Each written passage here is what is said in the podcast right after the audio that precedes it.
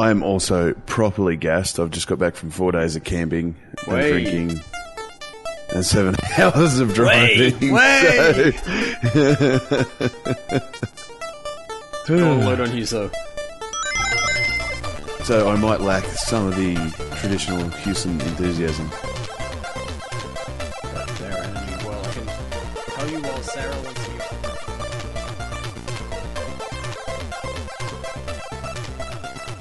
Player 2 Pixelcast episode 92. I am your host, Tim Henderson, gleefully sitting here. My fan on. I almost don't need it. Japan is becoming sensible again.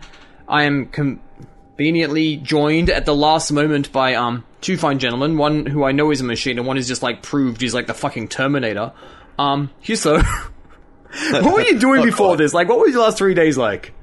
Uh, so I was camping at Diamond Head, which, for those that don't know, is about seven hours drive from Canberra, where I live. So I just got back at about seven thirty tonight, and it's now nine. So, yeah, yeah, lots of uh, drinking and car- carousing with friends I hadn't seen for a long time, and not much sleeping. So I'm going to be excitable. Like Big Kev, except alive. Yeah. All right, that was a bit grim. Um, Ken, you're also with us. Yes, that is a fact. that is a That is an verifiable example of a fact. The fact that Ken has said that he is here fact. Yep. verifies the fact nature. of Who says being- video games journalists aren't objective? Yeah, I mean, for one, me because it's impossible. yeah, we're definitely not going to be objective this episode. We're basically with like more like games just getting cheaper and cheaper and free stuff everywhere, and subscription services. For, for better and worse, getting more and more impressive. We're just going to kind of take a look into Sony and Microsoft's main subscription offerings and try and like pick out, I guess, say five to ten games in each that you really should play that are not the types of things that they're going to splash on the front page. Um, so you know, don't expect Gears of War and Death Stranding to be on these lists. But before that, we have been playing other games. Nothing new though, because this year has been super up and down for releases. Um, but Hewso, off air, you've described State of Decay 2 as kind of like the other No Man's Sky in terms of turning a ship around. Yeah, absolutely. So I was a big fan of State of Decay 1.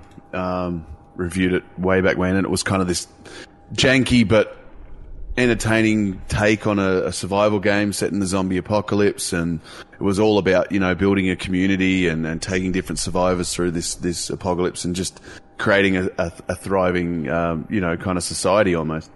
And then State Decay came out, uh, you know, a couple of years after it, and it was uh, pretty broken when it came out. I still enjoyed it. There was still uh, like that core concept there, but there was no denying there was like it was the frame rate was terrible. There was jank everywhere. There wasn't uh, kind of a lot of direction.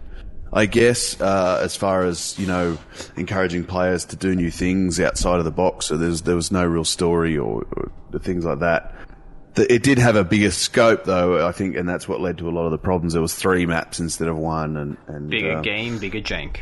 yeah, that's that's essentially what it felt like. But um, they've been really committed over at uh, uh, uh, Undead Labs at making this the game that it should have been when it came out. And I've jumped in recently and started playing again. And and my word, it is a a thousand times better experience from the technical standpoint and from you know gameplay hooks and things like that. So for now they've got five maps in total, um, including the the original game's map, but it's obviously set you know like 15 years down the track since the original. So if you play the original map, it's di- it's the same, but it's obviously aged in this zombie apocalypse world. And some of the old characters were there in the first game, you know, make kind of cameos and and it's uh you know give it gives you a lot more uh I guess quests uh, and kind of guidance around the world uh, at what at what things should be be happening Actual and, you know, quests, not just oh, I dropped our water supply outside the gates and there's yeah, act- actual quests. For example, there's one where you're helping this botanist, and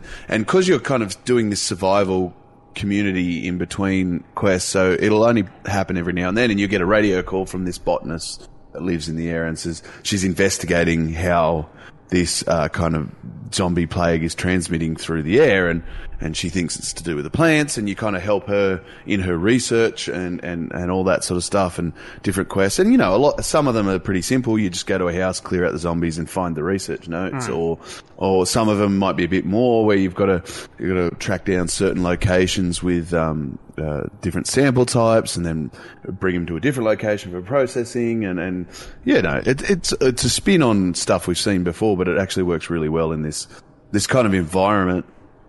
Um, there's a lot more to do in bases. They've upgraded the whole base system, so there's a lot more uh, facilities you can build uh, to you know improve your, uh, your your community. You've got to really watch mood uh, along with um, just just you know stock of supplies. So there's there's four basic types of supplies. There's fuel, food, medicine, and ammunition.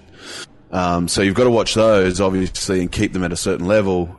Uh, but you've also got to watch the mood of, of your community because if you, if your mood drops, people start leaving, and if people start leaving, it means your community doesn't function properly because you need everyone there to do certain jobs. And Wait, wait. and like so- to just and- rewind this. So the the mood has to, at some degree, be tied to things like food and job availability. Because the idea that It is. people are just going to be a bitch about this shit in a zombie apocalypse. Yeah, absolutely. It's tied. It's tied to food, but it's also tied to things like if there's uh, large infections nearby. So you'll see on on your map if if a big zombie infection moves into a building nearby. So clearing out that infection will help improve the mood of everyone because people start to get really tense if there's a big horde of zombies nearby for obvious reasons. Um, there's also you know things like uh, you can in some areas you can plan a garden and not only is that providing food but it's like a stress relief for your community as well. People you can you can have a like a zen garden sort of area where people can go and relax and and and, and you know meditate i guess. But uh, or there's a gym. You've set up a gym for people to and you th those people will get fitter but they'll also you know you I kind of work out their probably. aggressions and yeah. So it, all these systems are tied together really nicely. There's nothing too complicated about it, but it, it's all logical. It all works really well. And now that all the technical jank is gone, it runs buttery. I'm playing obviously on I the Series X. say- oh, you are playing. on- I was about to say you're playing this in your five thousand dollar PC because that No, could also I- explain I- it. I switch between the two, but I'm playing on the Series X. Um, mainly because I like kind of kicking back on the telly on this one, and uh, it's it's running really smoothly. No issues at all. Uh, I'm thinking it's 60 frames a second. It, it certainly feels that way. I, I can't guarantee that, but it certainly feels like that. Um, all the janks pretty much gone. I mean, occasionally still you get a zombie stuck in a wall or something, but it's pretty forgivable in this this sort of game. Like every now and then, there's just that many zombies on the screen, and they kind of get something bit stuck in a rock or whatever, and it just means it means they're an easy kill.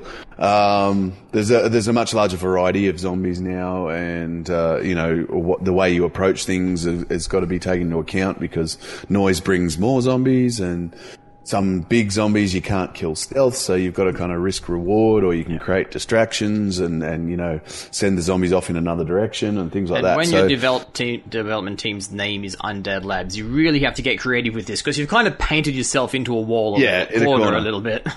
yeah, yeah. So I, I'm really happy with it, and it's it's really. I, I feel like this is where they want it to be. They even updated it like last week, and this came out in 2018. And they put a new update in to, to give you know more options for people that have kind of finished it, and uh, you know uh, legacy characters that they've used before. They can bring into new communities and stuff like that now. So encouraging multiple playthroughs, I guess. But um, it, it gives me a lot of hope for State of Decay 3 because instead of using a custom engine which they created themselves, which I think Hmm. is probably the cause of a lot of jank, they're moving to Wikipedia said Unreal Engine 4 for State of Unreal 2. 5. They've confirmed with Unreal 5 and Coalition, who make Gears of War, are helping them with that transition because they're Microsoft owned studios. So their uh, Coalition are helping them to use Unreal Engine 5 to bring State of Decay 3. Coalition know how to use that there Unreal Engine. They know that engine pretty well, so uh, which which gives me a lot of hope for it. I mean, I'm I'm really enjoying it. It's my sort of survival game. I'm not not too big on the just go and cut down trees for 20 minutes and get wood and and then that. This is this, you know that that sort of thing. Not me. Uh, this much more fun. You can. upgrade different characters through doing activities, so you, you can take control of any of the survivors in your community, and you have to at points because your survivors get tired, so you have to swap out, or they might get injured and they need treatment. Um, and you know, and it pays to have a wide skill set in your community. So you want a cook, you want a mechanic, you want a, you know, a, a computer expert, you want a communications guy. Um, so that kind of balanced approach is really important. And and there's quite a lot to dig into. And the more the more I play it, the more I find. Even after all these years, I'm still finding new things. And I've been playing it off and on for for a long time. And yeah, it just continually impresses me how much they've put in, and I think it, I think it gets sold a bit short because of its rough launch. And I think you know it's on Game Pass. We're going to talk about later, so uh, it, it's well worth checking out. Even if you were burnt a bit when it first came out, it's it's a very very different experience. Yeah, cool. And you, you said something of note, which is relevant to me at the moment, where you like you feel like it's sixty frames a second, but you can't guarantee it and you can't tell. Because I was actually thinking about this in relation to what I'm playing, which is that it's not something I would expect with um, State of Decay. That always just seemed like a janky thing. But um, in my case, I've been playing the PS5 version of Ghost of Tsushima, and it just booted up by default in the fidelity mode. So Yep. it's like native 4K, but 30 frames a second. And it's not the first time I've noticed this, but a lot, not everything, but a lot of like the big Sony published games seem to have this 30 frames per second that is I don't know what they're doing with the input latency and like the frame timing or whatever, but where I basically I ended up just giving up um, on Assassin's Creed Valhalla. Like I complained about that a bit last week, two weeks ago, whatever. Um, like the directionless of it, and I was playing that in 60 frames per second. I could swear that Ghost of Tsushima in 30 feels as good as Valhalla did in 60, and it doesn't have any like like slight jerkiness that I sometimes get in like 30 frames per second. I don't know what the fuck is going on, but like I, I guess that's just Polish or something for you. But like, so yeah, the short of it is, yeah, I'm I kind of threw threw out the um, other attempt at an open world game I was playing, and I've moved into this, and it's a much more polished, fluid experience. Um, so far, I will will say I remember when you know 2020, both this and The Last of Us 2 came out, and they're like, it's kind of like which one of these is going to be the, seen as like the ultimate best looking um, PS4 game ever. I would after playing this for a while, I'm going, yeah, it, it's The Last of Us 2. Um, Ghost of Tsushima is like all about getting the right lighting and the right angle. When it looks its best, it looks fucking phenomenal. But like, it has these moments in between where it's definitely one of the ten best looking PS4 games. Yeah. But it is it is less consistent. Like I'm very very excited to see like a potential full sequel to this, which I'm almost certainly going to happen because this game did gangbusters. Japan loved it as well. Um, where if they have like just a little bit of like bounce lighting, particularly for the shadows, and like when they don't have that crazy sunset like going on for them, where this could look something else. Because at its best, you're almost like you could almost believe it was built for the PS5, and then there are other points it's like, eh, I know it's kind of like just plastic and a little bit flat. Um, but it runs um, buttery smooth, and for anybody who I guess doesn't know, this is a very fictional part of Japan. You're playing as a samurai of some lord. His name is Sakai, which I think I need to see the um, kanji. I think his name basically means border or boundary, which I guess is thematically appropriate. And you're basically at a beach, beachside attack, and a whole bunch of Mongols come in and like basically ravage your island. And from there, there's not actually that much story, at least so far. Um, it's all about like, oh, my uncle, I need to get vengeance, and I don't know, maybe he's still alive. I think they've kidnapped him. Actually, no, I've seen one cutscene that implies that he is at least so far only being kidnapped. Um, but a lot of people were killed, and then it's just just a love letter to um, not just Kurosawa, but like samurai film. I think probably in general. Um, something that I think I like a lot about it. It doesn't have the richness, and basically no game still does. Of like, it's insane that The Witcher Three is still like this crazy ass benchmark for like just the world or feeling so complete. Whereas this, and I think maybe playing it on the PS5 benefits because you've got those SSD loading times. If you're feeling lazy and you want to bounce somewhere, it feels like a lot like vignettes. Hmm. Like all the missions they don't tie like they, it doesn't feel like a cohesive world where something bigger is happening, but they do a very good job where it is more than just go get these pelts from these foxes or whatever. So it's kind of like watching a series of some like of I don't know, fucking Yojimbo was a TV series instead of a movie or whatever, but they, they definitely like nail the aesthetic and the feel pretty well. Like I said, it it's done quite well in Japan. Very weird that it is not lip synced properly in Japanese. Like it's clearly just Japanese voiceover with the English lineup. But I understand why. It doesn't mean I like it. I do understand why though. Yeah. Is this your first time through Yeah. Ghosts of Tsushima? And and how deep are you in at the moment? I mean, I'm still in the first island, but I think I'm just about ready to raid the first fort or whatever. I just got the grappling hook right, not too long right, ago. right, right. Yeah. Okay. and then immediately kind of got to the one of these moments where it like highlights the problem with scripting stuff a bit too much, and this is definitely not um Breath of the Wild. It was like riding along, it's like, oh, check out these blue flowers. I'm gonna look. There's something interesting here, and so, a lot of the time in this game, I will see. They're very good with the following the foxes and the birds and this shit. They're actually pretty good with like follow these animals, and then you'll find like a simple power up that is not that in depth, but they've at least thought of a way. So like bathing in hot springs increases your health, and also while you're doing it, you um just reflect on your childhood or your father or your uncle or whatever. Um, or you sit and look at shit and like make a haiku, which is both kind of incredible and stupid at the same time. Um, but I was like, oh look at these flowers, and there's like big shiny kind of thing in the middle. There has to be some sort of power up I can get there. And the timing is, and then the, I ran around for a bit. Like, I guess there's nothing. It just looks pretty. I wonder if this is going to become something later in the story. Then I just consume my way to like the nearest village and like get involved in this kind of legend. And the game has like several of these scattered around where like you hear about this legendary thing or whatever, and then you chase it down. And then I do this whole kind of roundabout rabbit chase, like finding pictures and like going to here. And then the chase leads me back to exactly where I'd been, except only now they've bothered to like put like actually have like the new bow and arrow that I was supposed to get, which kind of like pulled back the immersion because I feel like that just should have been there. It may have been. You would have lost the quest, but it also would have been more interesting if you'd just been able to find that shit without them kind of dictating you find that when we say so. But I, I have to. Sorry, sorry, Ken. No, I mean, I've played the whole game um, once once through, and it was a couple years ago. Like, yeah, 2020 when it first came out. Oh, That was my that was my pandemic game, Mm-hmm.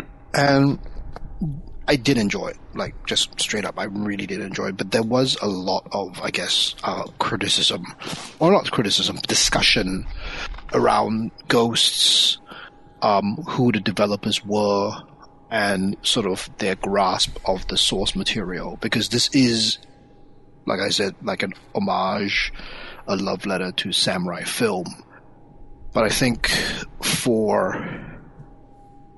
people who were closer or had a better understanding of the source material there were several sort of chafing points that this game sort of presented it is very much like a theme park of Yeah. samurai movies. Like it's this this one particular frame from this movie meshed up with this particular frame from another movie, and let's let's put them together. And this is, you know, albeit a fictional world, but it's also like a fictional world with very little.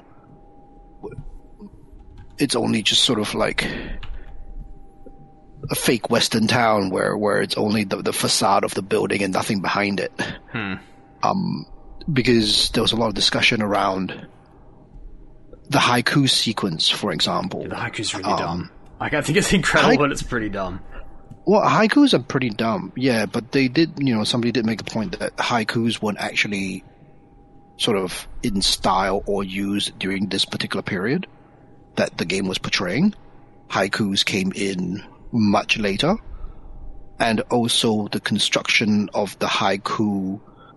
Like it's not just the our standard, very base understanding of. No, three, there's a lot five, more. There three. is there is way more There that is- goes into it. But if you did it properly, Yeah, that's right. You would not be able Yeah. to turn it into that dumb mechanic that they have. Yeah, that's right. That's right. So, like in in in trying to make it a dumb mechanic, it just plays to the it plays to people's most base understanding of what that thing is. And again, like I said, it's it's a very surface level, very very shallow um, understanding of of what is being portrayed.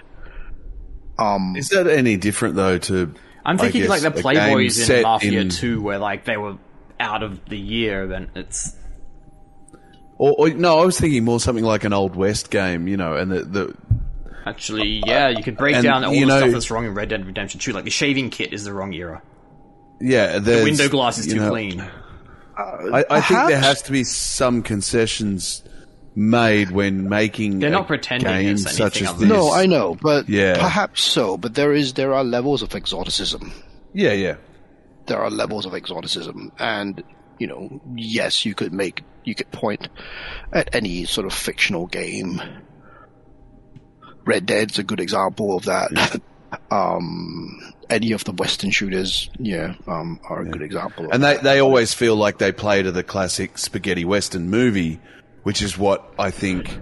I guess what Ghost of Tsushima is tr- that kind of era of samurai movies. You know, um, but yeah, but you would also also then have to you also have to then you know put into perspective you know if you if you're doing that that the developers of those games are much closer to the source Okay. material Yeah. than than Sucker Punch is to this source ma- material. yeah.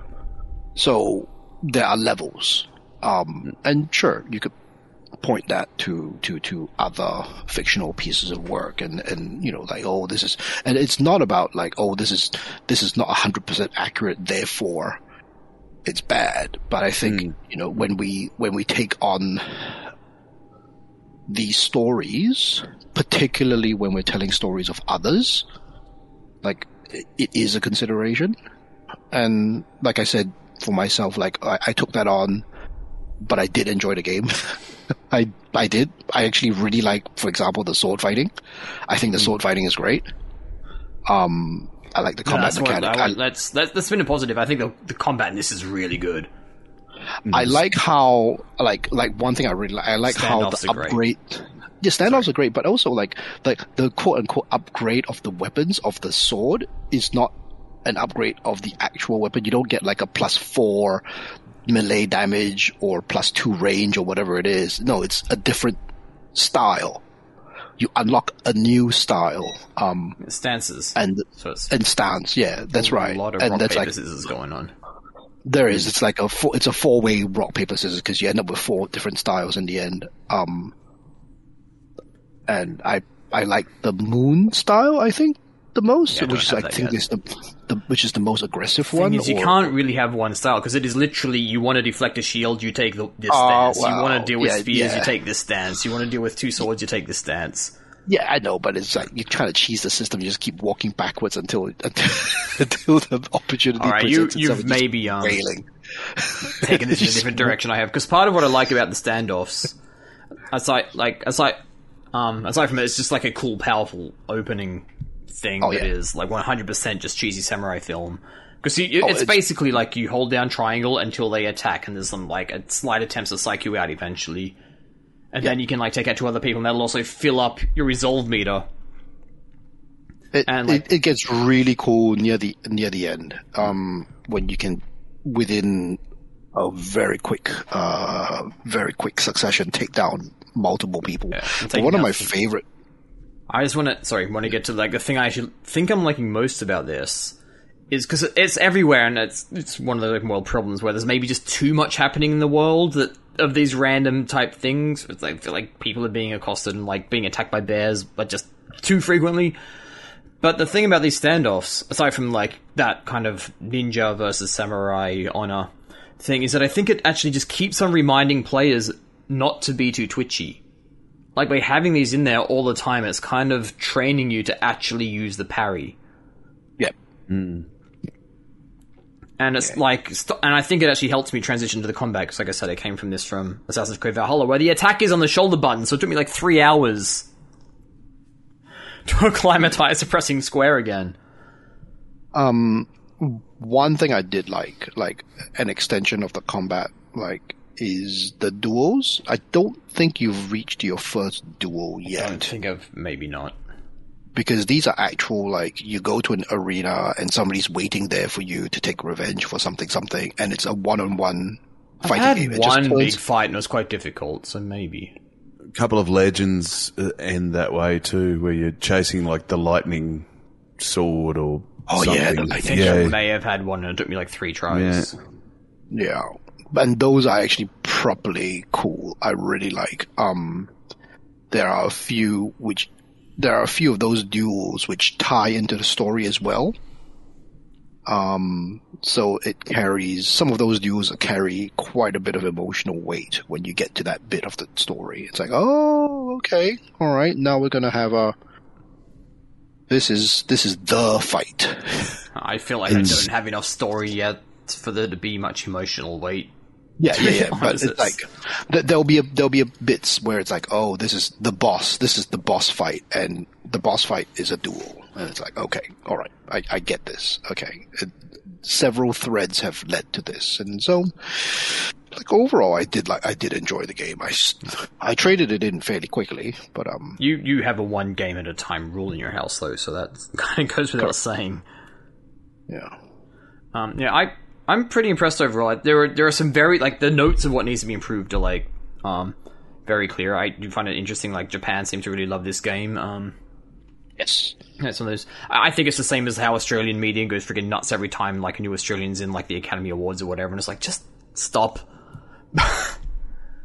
um, but yeah, it's weird because nobody in Japan actually knows who Akira Kurosawa is. So in some ways, this is like a Japanese game designed for like a Western Western palette to begin with. yep. I mean, there's stuff, but I mean that and like some like just the prop the I, I, I mean I don't know the solution. Like, the way they did it in Infamous was terrible, where you just had people who were just impossible crack shots. But like the whole you were straying off the story path, get back here, and the timer starts going on the screen. You're like, oh for fuck's sake, this is just kind of ruining the atmosphere a mm. bit. But I mean, there is it is very solid, it's very polished, and like there is huge potential I think for them to like really wrap this up in another one, which they're clearly going to get to make if it hasn't been officially announced already.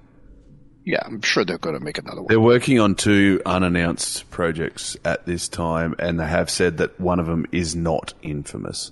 They've said they're not working on anything infamous. Yeah, the that's not a moment, so- surprise. I don't think that franchise has any value to Sony anymore. I think Tsushima did really well, and it would be crazy if they weren't doing another one. yeah, I think one of them is Tsushima. I personally would have liked to have seen Infamous because I really liked Infamous, but yeah. I I liked the last one quite a bit. But anyway, um, with that, because we are in this kind of mostly really uh, some stuff that's come out, but there's like nothing that's like compelling people to grab them too much unless you have a specific niche, niche or like just have to have everything with Lego stamped on it. We're going to take a short break, and when we come back, we're gonna you know put together some games worth playing that maybe, maybe yeah maybe you haven't played before.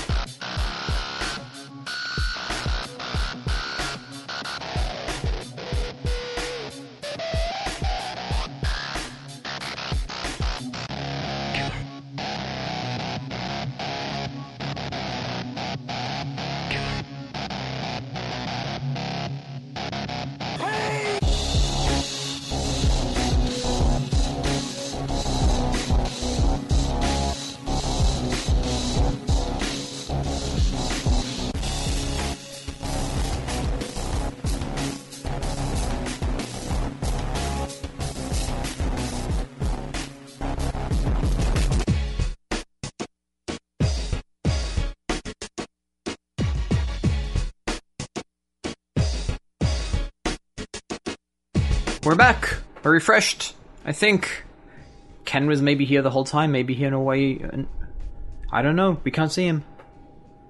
I feel like I'm trying Well, I've to talk. got a, I've got a fresh cup of tea, so So, well, so you say. What evidence have you?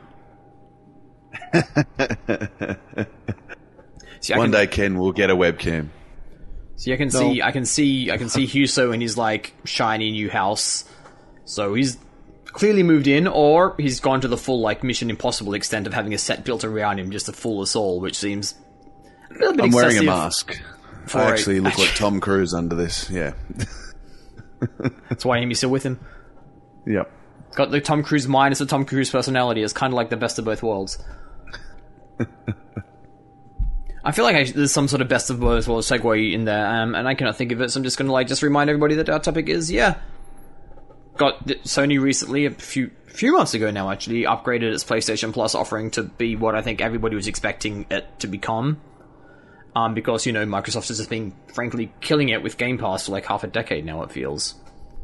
Um, Yeah, and, but it's been a while. yeah, and okay, Sony's not doing day one with all its biggest shit, but there's still some pretty like you're gonna turn that thing on immediately. You're gonna see new Assassin's Creed. You're gonna see Returnal. You're gonna you're gonna see Demon Souls. You're gonna see all the Yakuza games just dropped there as well.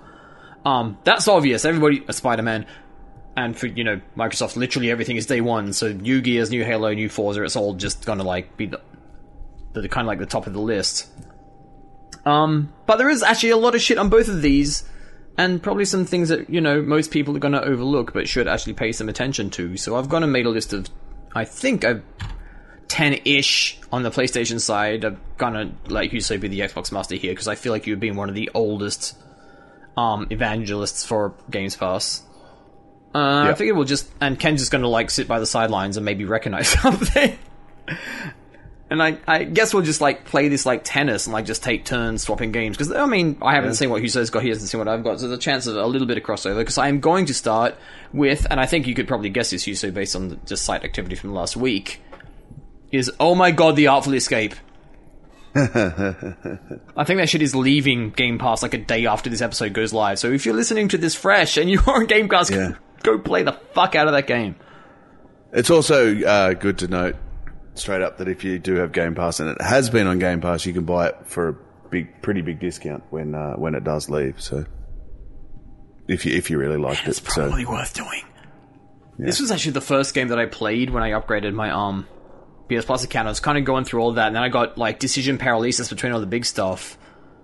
And so I did start scrolling, just looking at what looked interesting. And I was like, "Why? I've, I recognize this name, but I don't know anything about it." And I just played a video, and I was like, "You know what? This is free now. I can try this." And I I could speak about this at length, but like really, I like actually posted like what is it like one and a half thousand word article I think on Player Two about why this game is so great. Um, but yeah, the short of it is, it is just like a psychedelic rock, hard rock, spa- in space fantasy where all of the made up shit that is seems really cool is just happening all at once, and it's just incredible. And I wish more people had played it because that game is amazing. I haven't played it. it's one of those ones I've Oh my gosh, I've looked at and gone, yeah, you're I've wearing a got it there. I've Metallica shirt right now. It's not quite the Metallica side of rock, but man, it's yeah. Just choose I've your got, best I've got head, it on my Steam account actually, but I've I never uh, best speakers or headphones you got. Yeah. you want some HDR popping on that display though, because man, there are a few games that justify just just gratuitous usage of like flashing bright shit on the screen. yeah. Um, and it is better for it. Um, anyway, hit us up. Hit us up with the Game Pass one.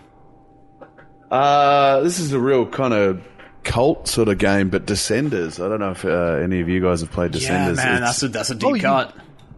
yeah, it's You it's uh, streamed that. You streamed that during one of the uh, Charity 24 hour charity charity marathons. Yep. It's kind of a roguelike mountain bike game. So, uh, with procedurally generated tracks and, and, uh, you just, you've got like different goals for each track. You know, obviously finishing the track is a goal. Um, but you know, it might say, hey, do a couple of backflips down the track and you'll get a bonus life or, you know, uh, don't take your foot off the accelerator, you know, for the whole track and you'll, you'll get a bonus life. And, and every time you crash, you lose a life. So you, you know, there's kind of a risk reward thing, how hard you, you hammer it. And, and it's, it's pretty free form and just a, a lot of fun to just muck around with and, and as you go, you can kind of pick different ways through to each different level. There's four different sets of like terrain. So there's the easier kind of gentle hills and then it goes to forest and then to snow and then to kind of extreme, you know, that crazy Red Bull sort of cliff face sort of riding shit that you see on Red Bull TV. Uh, and yeah, and there's unlocks and all sorts of crazy things. So, um, It actually looks kind of cool, and yeah, well Yeah, done yeah, on yeah. like pulling out something that I don't think many people have probably played. I, I think it's great, and yeah, every every person I've played it with it loves it. So yeah, I don't think that's on the PlayStation offering, or else I would actually give it a go. Hmm. Yeah, yeah, very, very, very good shout. I'm gonna um say. I'm going for my next one, the one that confused you that you'd never heard of before. You so the game I was speaking about two weeks two weeks ago, Oh, which yeah, is yeah. um Spirit of the North. yes, Um, an extra shout because I think it is also the next game in line to come to the Epic Game Store. So, like the day after this episode drops, it's probably going to be free on PC as well. To just keep, um, again, I probably don't need to say that much about this because last week I spoke at fair length, but it's a pretty mild, I would almost call like a journey adjacent attempt to the game. Maybe a little more standard mechanics there. Um, not actually super polished, but if you want something a bit more non-violent, I guess, in its approach, sometimes a little bit exciting. Um, chilled, beautiful piano slash orchestral score. Now, if you want something that's like just an adventure minus like just dealing with shit attacking you, and a bit more serene, like that's just um a really good one to go with. Looks looks really nice on PS5, as I think I've said from. I'm a bit- concerned about the fact that it's on Switch. I don't, I'm not so sure how that one's gonna translate there, but that's definitely one to um if you have the hardware for it. And didn't you say it was coming? It was the freebie on. Yeah, it's going to, I believe, Yeah, going to be the is, next yeah. freebie on um Epic Game Yeah, Store. so, and that that way, if you don't have time to play it, you can just you know camp on it for five years, like I've done with my entire Epic Game Store library. yeah, I've got a few of those too.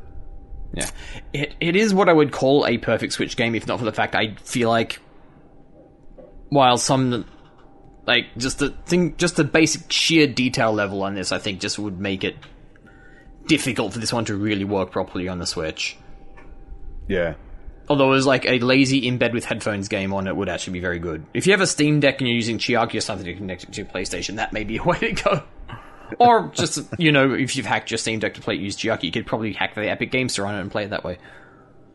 Well, you can just install Windows on your Steam Deck. So, Yeah. Yeah. Just using the word hack to talk about installing like the most standard OS in the world. You can dual boot and everything. It's just a PC. So. Yeah, and they don't hide that.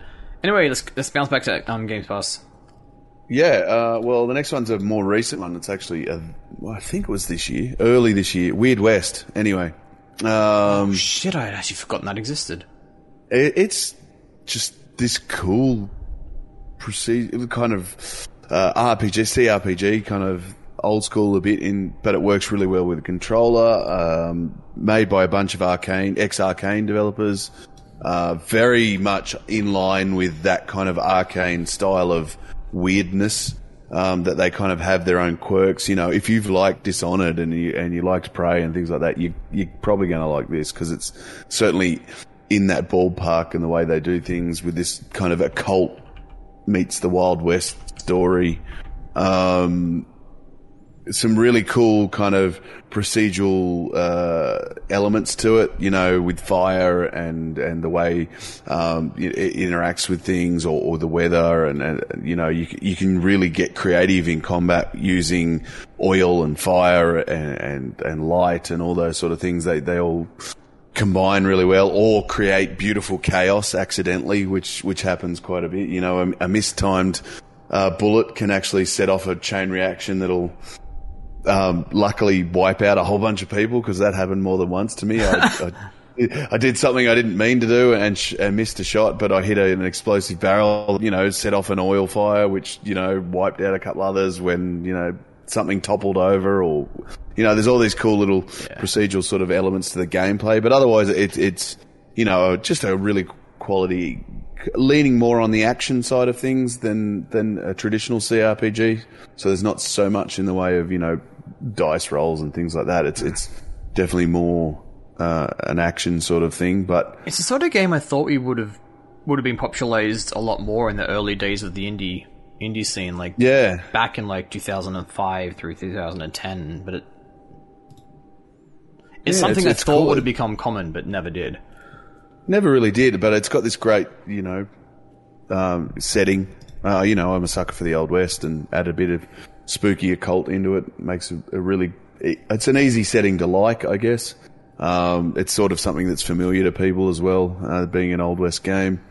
Uh, you know, cool six shooters and shotguns, and then you've also got some magical abilities, and you actually play six different characters. So there's overarching story, um, and each character plays their part in this overarching story, and you can uh, upgrade your character, and then when you start the new part of the story, you can actually go back to the character you upgraded previously and ask them to join your posse.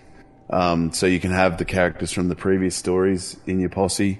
Um, so that way your upgrades aren't wasted. You know, you don't feel like you've upgraded this character to a point and then there's no point anymore because their story's finished. Uh, so you can add them to your posse and, but they can also die and then be gone for good, you know. So there's, um, uh, some really cool, like, response, like, uh, I guess, uh, consequences for actions in this game, and the game caters for everything really well. So, um, yeah, it's it's very unique, sort of, while feeling familiar enough that it's not going to scare anyone off. Um, anyone that's seen a, a, a you know a '90s RPG will probably be right at home. Yeah, no. I guess it's a game that I actually at least do remember quite strongly, but had then also forgotten about until just now. Just now. That's kind of depressing. So much stuff just comes out. Um, speaking of depressing, I'm actually weirdly depressed that I feel like I even need to bring this one up. But Rez Infinite, and for that matter, the Tetris Effect, is actually a, um, a part of this, and it is the last fucking game if you scroll all the way down It's also on the Game PlayStation's so- game game catalog. Um, it. I'm weirdly upset. Actually, I'm not really. It's understand. Like, it's so fucking good, and it's like the last. It is dead last, and it's not like they shuffle them each time. Like, it kind of went back a week later, going, "This just cannot be right." You cannot have Rez and Tetris Effect at the very bottom. But no, it's right there. Tetris Effect, I feel like would probably still grab some eyes. I think Microsoft made a bit of a push for it being on Games Pass at the time Yeah. like Rez has kind of like been lost in the ether a little bit, and it is such. It is still probably my favorite on rail shooter ever made, and I guess that's kind of being a bit niche in your genre. But I mean, they made um, and I would actually, to be fair, I'd like to see this get polished up and re-released as well. Child of Eden, like a lot later, and it's a lot flashier. But my god, Rez just kind of like hit the nail on the head for like just kind of that very stylized wireframe, um, beat matching, just shooting has still never really been done better. It looks Also worth mentioning if you've got a VR helmet. oh my god, like the bonus level if you have VR hmm. is And also transcending. Tetris Effect even like No, on VR is amazing. I would yeah. say Rez like that one VR level probably trumps everything. But I think the single best VR experience I've ever had was like you can play all of Rez in PlayStation VR, but they made like an additional stage with VR very much in mind, and it is something else. Um, unless you're weak in the stomach. Because I remember playing that on my birthday a few years ago, and telling my now fiance, "You, you, no, you just have to, you have to see this," and then she threw up. and then I felt really bad about it. But if you can, if you can take my my my line was on Resident Evil Seven. That was the game that made me feel really queasy. But my god, like I I guess you could almost like put them as a pair. Like they're kind of like a set together. Like a, it's just very Tetsuya Mizuguchi um, vibe. Although I feel like people should be aware of Tetris Effect or whatever. But I mean, Rez will take you like three or four hours to complete, maybe less. Um, it's a lazy weekend game. You want to stay in, like just have a beer, save some money, and going out on a Saturday night. Bang, just Yeah. use the best speakers or headphones that you have. Anyway, I get. I mean, that is like, um, you know, as you said already in Game Pass. But what else is already in Game Pass? Assuming you hadn't listed that yourself. No, I hadn't listed that one. Oh, I'm going to say one that's pretty obvious. I think it's probably the most obvious in my list, but it's a Plague Tale. Um, I yeah, I was wondering. yeah. Yeah, because that game is fantastic and more people should play it. And the sequel's coming out very soon. And I'm quite excited about that. But uh, yeah, a great story, uh, adventure, like proper adventure. You know, there is some slight action elements, but it's definitely more in the adventure Oh, but the action elements. style kind of things. If you think about it, the action elements are kind of gross. They are 100% gross considering rats are your primary weapon and primary way form of disposing of anyone. vermin. Yep. Uh, you know, shooting out a guard's lights uh, with a water bomb and then watching the rats swarm him, it's never easy to watch. like, no matter how many times you see it in that game. Uh, and you see it a bit. Uh, but yeah, uh, it, it's a really well built adventure and story, like absolute bonkers story, but really enjoyable. Um, you know, it's Oh, it's bonkers but well told. Code. Like it fully Yeah, yeah. holds its own within its own territory. Hundred percent, and yeah, and the gameplay elements work really well, and the whole game's essentially a escort quest. And you know, most people will go, "Holy shit, that is the worst idea ever," because escort quests almost universally suck. Do you know what else was an escort quest? Ico. What? Oh yes, Ico. Yeah, Some of Um, the greatest games ever are actually just escort quests. yeah. And this is with with the younger brother, and it, it actually works really well. Um, they've they've implemented a really easy easy to use system, uh, and uh, you know, essentially, you hold hands if you want your brother to come, you let him go, and he'll stay still, and it makes it very simple and very And it works because he's very young and you totally believe that he would actually be holding Yeah. your hand, especially in scary circumstances. Yeah. So yeah, no. If you haven't played a It's, yet, it's very uh, good.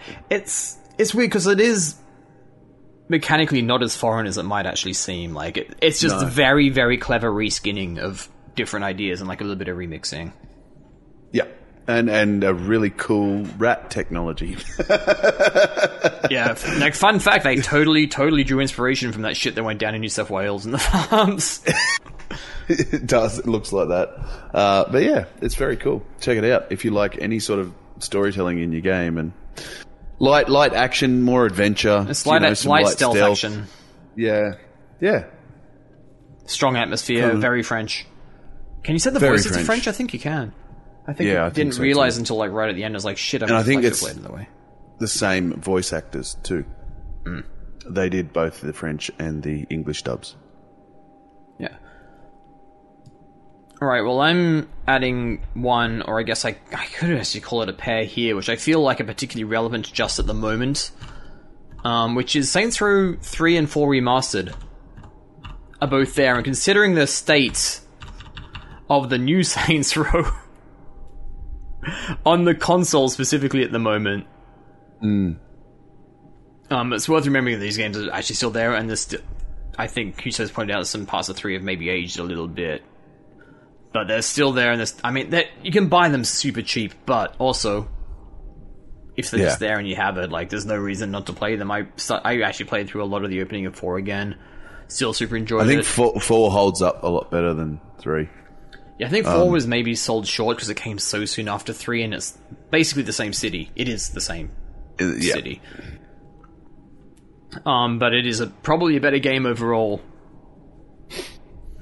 Um, and there's finally, and if you did play it at the time, it's nice that the technology now can actually keep up with it. Especially again, if you're like on the newer consoles, you have an SSD.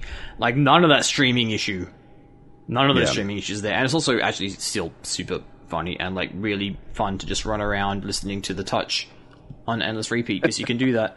And I missed that part of 2013, I think, where like three different games had that song in them. Or uh, Kanye's uh, Power. I think that was the Saints Row 3 move. yeah. Or But I don't care about the music. Like, I that song was brilliantly used, but I don't care about that song. There was something very cool about the song that played when, you know, we had a new lead transformer, and then they like punched their way out of a planet-side transformer. yeah. Like seeing this new lease of life, like two decades later, was oh, chef's kiss.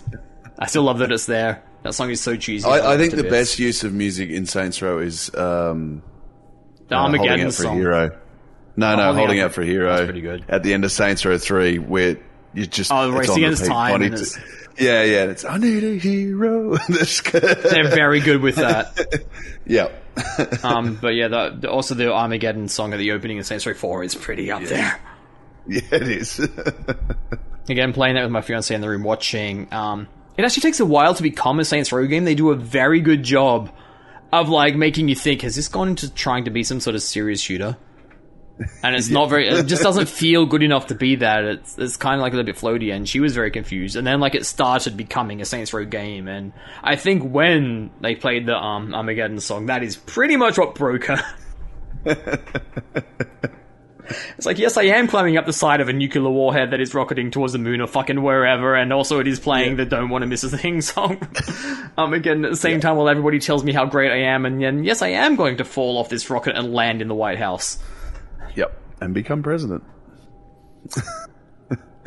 Um, but did some math.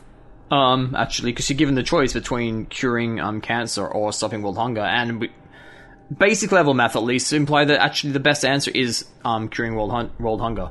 Just perspective for all of us in these well-fed nations that that is actually a bigger issue. if you like really crunch the numbers and like the lives it affects. Also, still, still a pretty fun game. I've actually been like going back to that one a little bit. I don't think I'll finish it still, but it is actually really fun to run around in. Still, it turns out Especially once you get some of those ridiculous powers and it doesn't take long. I can jump really high and already run faster than the cars. Yeah. All right, here's a one more. Uh, I was going to go with uh, another kind of RPG sort of one, and and get, bring out Wasteland Three. Um, Oh, we're very. You're being very on brand at the moment. yeah, I know. I, then I, I guess mean, I, I have I have you, my niche. You ask for certain people for the recommendations, and you're going to get what you Yeah. get. Yeah, Wasteland 3 is one of my favorite games on Game Pass. Uh, I really like that game. It's almost like the perfect mix of role playing with XCOM. Uh, the combat's probably not quite as good as XCOM, that like the tactical combat, but it's it's close enough, especially considering this game is primarily an RPG. Um, really good writing, like great writing. Uh, very much feels like that black Fallout one and two humor um, that you know that a lot of the people have gone on to Obsidian, but um, this is made by one of the original creators of, of Fallout. And uh, i yeah, it's that similar sort of setting. Like there's there's no surprises here, I guess, in the world itself, but it, it's just the way it's it's everything that Wasteland Two wanted to be. I guess Wasteland Two was kind of the return of the Wasteland name, um, and then this one, they inXile got bought out by Microsoft, and then they delayed this game by about eighteen months, I think, once that happened because. Because they got a whole big injection of money, uh, and Oh, we yeah, can polish. yeah, we can polish, and they did, and, and the game's better for it. And there's some great DLC for it. It's a really cool story. Lot, lots of uh, ways to you know kind of make the story your own. Uh, I think there's probably th- four or five different endings. I think from memory, I've I've played through two of them, uh, and yeah, it's it's just a kind of a grey world too. There's no good or bad or, or cleanly obvious good or bad. Everything's a very grey, morally choice. That you, you, you know, obviously there's some obvious bad guys, but generally everything's, you know, you could help these guys and someone will suffer, or you Well, you, can. yeah, you mean you put and- yourself yeah. in a supply limited bad situation where it's like I could save this guy's arm or this guy's leg. Like it's Yeah, yeah. That's that's the sort of thing you're dealing with. So I really like that, and um, yeah, it's it's a it's a great little. Well, not not so little. It's about twenty five hours to finish, I think. Um, but it's a good a good sized RPG. It doesn't get ever get into that ridiculous over the top amount of time to finish, and I, I really enjoy that style of stuff. So yeah, it's worth checking out because it's on Game Pass and you don't have to pay for it, and you might enjoy it too. you're paying for it anyway. I guess is the other Yeah. way of thinking about it. Yeah. I do also have that like really bad habit of calling this stuff free. It's like no, I am Yeah. actually paying a certain amount of money to access this. Um, I'm gonna bounce on to like one that I actually played on PC way back when. I'm just going to assume it's still fun and works perfectly fine on PlayStation in the form of um, Giana Sisters, Twist, Sisters Twisted Dreams. Oh yeah, great game. Um, which again, like you can kind of see the budget limitations a little bit. I wish the enemies would fall over a bit better when you bop them, but this is like a full-on just a hop and bop platformer with just a two worlds like light and dark world mechanic. You can switch them on the fly, and like that comes into play, and a just a fucking ripping soundtrack. It's it's quite a satisfying game to play too if you get that get a good run going and switching between the, the worlds and and, and Yeah, yeah, like you, you really get into like a rhythm with it. Like it's Mm. kind of this very kind of s- slow but satisfying. You just feel like it's just thumping, almost like kind of just like bouncing through it. But like that's that's one that like feels like I guess like the Anna sisters actually dates back to like early Mario days and they kind of fail as like mascots because they don't look good enough to be mascots. But the game itself is actually pretty solid. Like well, it has. were- it was a Commodore 64 yeah, was. game that was it was a, a one of the. British PC kind of yeah um, things there, but like I don't know, I can't speak to the original at all.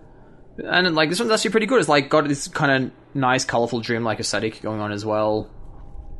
Well, the original was literally a Mario knockoff to the point that you finished every level, you jumped on a flagpole, and Oh, wow. you know went into a castle. Like it was a hundred percent Mario It is. knockoff with Yeah, yeah. I mean that's yeah, why that's why the name is what it is. yeah. It's just Brothers, sisters. yeah, and also just like random Italian-ish word. yeah. Actually, Slash I'd never actually thought about that last bit before. The brother sister Like, thing I knew, but wow, I had not Yeah. really put. Yeah, yeah, it's just straight up. It was just straight up like random Italian-ish sounding name plus sibling well, type. the Yeah. New one, which I say new, is probably a decade old now, has a bit more of its own, own identity, and in a world that is lacking good side-scrolling, just kind of skill-based platformers that don't try to be um, Metroidvanias at the very least. Yeah. Frankly, I'd probably take this over New Super Mario Brothers. Maybe not the new Donkey Kong countries, but I, I don't No, like the the new new Super- Donkey Kong countries are very good. But this one, this one is still definitely worth it. Definitely worth a shot. Um, yeah, just crank the volume and maybe set the soundtrack to only be the Dark World sound. Right, Hewso. All right. Uh, well, I, f- I figure we're getting towards the end here, so I'll go for another kind of a bit more of a deeper cut one, and it's called Anvil Vault Breakers. Oh, we are going deep cuts again. Yeah. Uh, so it's a twin stick shooter. I love a twin stick shooter. Um, I mean, Geometry Wars is the start of all this shit in a way. So. yeah. Uh, so it's it's kind of almost got a uh, it's got a season pass now, I think, and, and things like that. But it's got this kind of uh, a mecha kind of vibe to it, or robot sort of. You you take control of a, a remote robot to explore planets and basically just kill a whole bunch of the wildlife. Uh, and and you know you'll have a couple of levels where you'll fight waves of enemies and upgrade things, and then you'll get to a boss battle, and so there's roguelike elements each run, and then you get gradual upgrades as you go, and it's it's it's nothing we haven't seen before. Uh, it's just put together really well. The shooting mechanics are really good. The weapon range is is uh, nice and varied, and they all feel satisfying to use once once you've worked out their quirks. Um, powers, uh, oh, you know, like bonus powers. There's like ten or twelve different robots you can unlock, and they've all got very different um, powers. Uh, and different weapons and different boosts and things like that, and uh, you can play co-op co-op with uh, with up to two others. So a team of three robots cruising through. There's um, You get challenge two mode, friends seasonal. together for this super obscure game.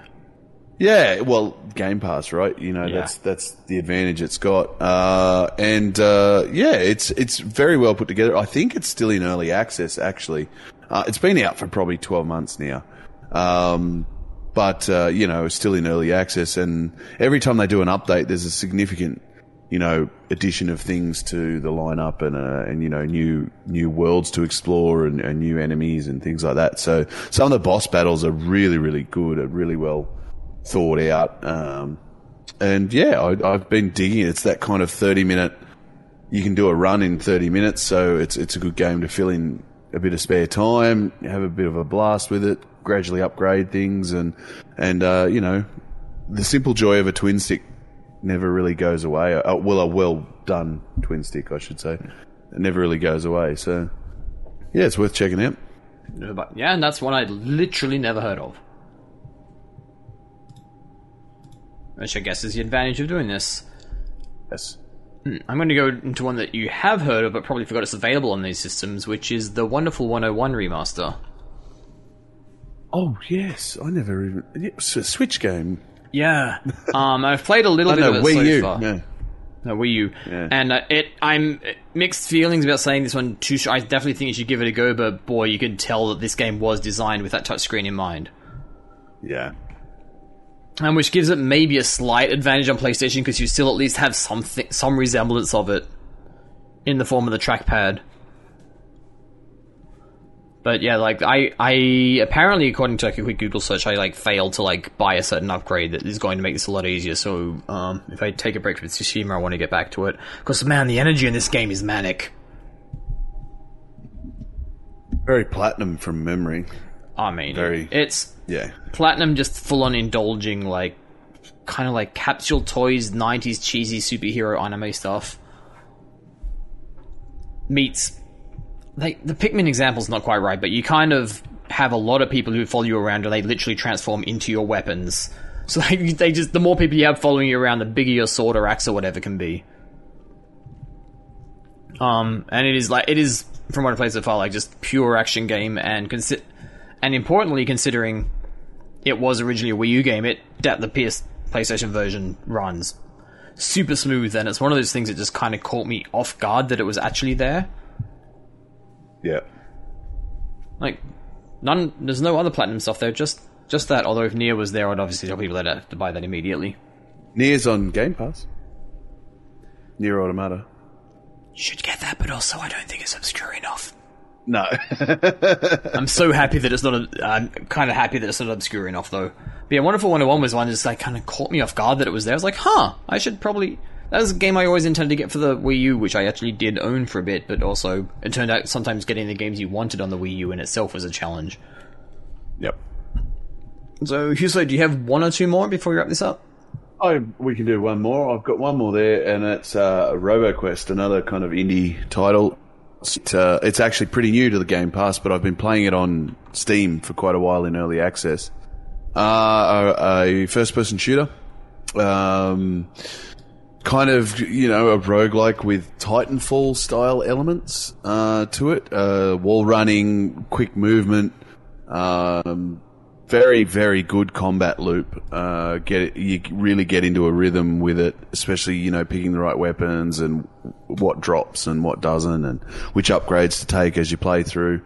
Uh, th- th- that's the real hook with this one is, is the combat uh, loop with, with all the enemies, and as you progress, adding new enemies into the mix, and it's all about mobility and, and you know wall running, grinding on rails, and things like that, and getting yeah, it's got like nice, cool. simple cartoon visuals. Simple cartoon visuals, uh, a very easy game to like. You know, you, you get a couple of weapons to start with, and you get upgrades as you go. You've got special moves and you know, all the roguelike trappings that you would expect, but it's built around this really. I think it's the best uh, first person shooter roguelike I've, I've played. Um, it, Which is weirdly a crowded genre, it feels like. it, it is, you know, there's a lot of them, but this, this one feels like it's, it's mixed. There's enough for someone just jumping in the first time to enjoy it, especially if you like a kind of twitchy sort of first person shooter. Uh, and, but it, it gives you enough to keep going and keep coming back and trying to beat things and, and getting further along. There's, there's a real, real nice carrot on the end of the stick sort of feel to, to how you how you get your your upgrades and things like that. So uh, it's a really well put together game. It's now in full release and on Game Pass on both PC and Xbox. Uh, and, and really worth your time to check out, especially if you if you like a, a, a Twitch shooter like Titanfall or, or even Doom, you know, Or RoboQuest. or RoboQuest. I Yeah. love the simplicity of the name, like it's not pretending to be. Alright, I guess I'm gonna um, just close this one out by also. I just kind of want to give like a quick shout out to Tricky Towers, which I think for the last few years of my life has been like the standby two player game. Um, have either of you played this? No, I have not. I've seen it, but never played it. Yeah. I mean, it it looks like a dinky Flash Tetris knockoff. But it's basically Tetris where the lines don't disappear and there is physics. Okay. Um, and the whole point is to just build your tower as high, and you've got like a limited land mass. So let's say a side-long Tetris piece and maybe a couple more blocks. So you've got six or seven squares or whatever to work with, and you've kind of got to build your tower up to a certain marker in the sky against an ideally human. In fact, I've never even played the single player. It's very possible I could open up whole new areas, but this has always been a two-player thing against another human, and it's just kind of like a race against time to get that up there. And then over time, you also get the ability to either do something to help your tower or like just completely mess with the other person. Yeah. Um, so you might, for example, like have the option to have your piece will grow vines around it, and any other piece that's touching and like kind of hold them more securely. So like reduce the wobble, or just cause the piece that is falling for your opponent to just like kind of spaz out, like just sporadically just keep on turning a random angle. So it's like really, really difficult to actually put it down there, and it is actually just just like very, very easy to understand, but also very difficult to get good at and but in that Mario Kart kind of way, but maybe even better at it than that. Very good at keeping a fairly even play feel. Like it's chaotic enough, but it doesn't also it also doesn't need a blue shell to like keep things even. And it's just this perfect, to just kind of like just laugh at each other, kind of two player mayhem experience. And I, I see it come up. Like I see somebody on my Twitter feed discover it like just once a year. Like, hey guys, this game is actually very fun, and by yourself it probably sucks. But if you have somebody to play with, um, actually, you know what, Hewso, for your next I don't sleep enough streaming night, It'd be a good one. this one would probably when people are just starting to get like a little bit, little bit, little bit dazed. This would probably be a perfect one to like load up there. That's when I like to bring in the rage games, uh, like Crash Bandicoot or something like that. Oh god, this would this would cause its own. Cuphead or yeah. This would cause fights while also being like a little bit less pissy off than that.